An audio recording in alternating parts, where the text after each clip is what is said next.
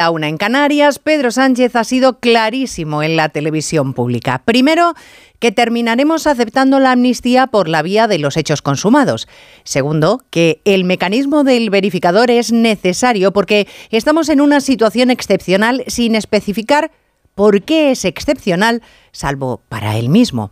Tercero, admite que la misma noche de las elecciones se dio cuenta de que él podría gobernar, por lo que en su cabeza ya estaba a pactar con el fugado, costara lo que costara. Y sobre todo, sostiene que en España, sí en España, hay guerra sucia judicial. Resumen que con el tiempo nos vamos a olvidar de esta infamia para la que ha aceptado un verificador que estime nuestra calidad democrática, porque él está en una situación excepcional. Sin Puigdemont no puede gobernar.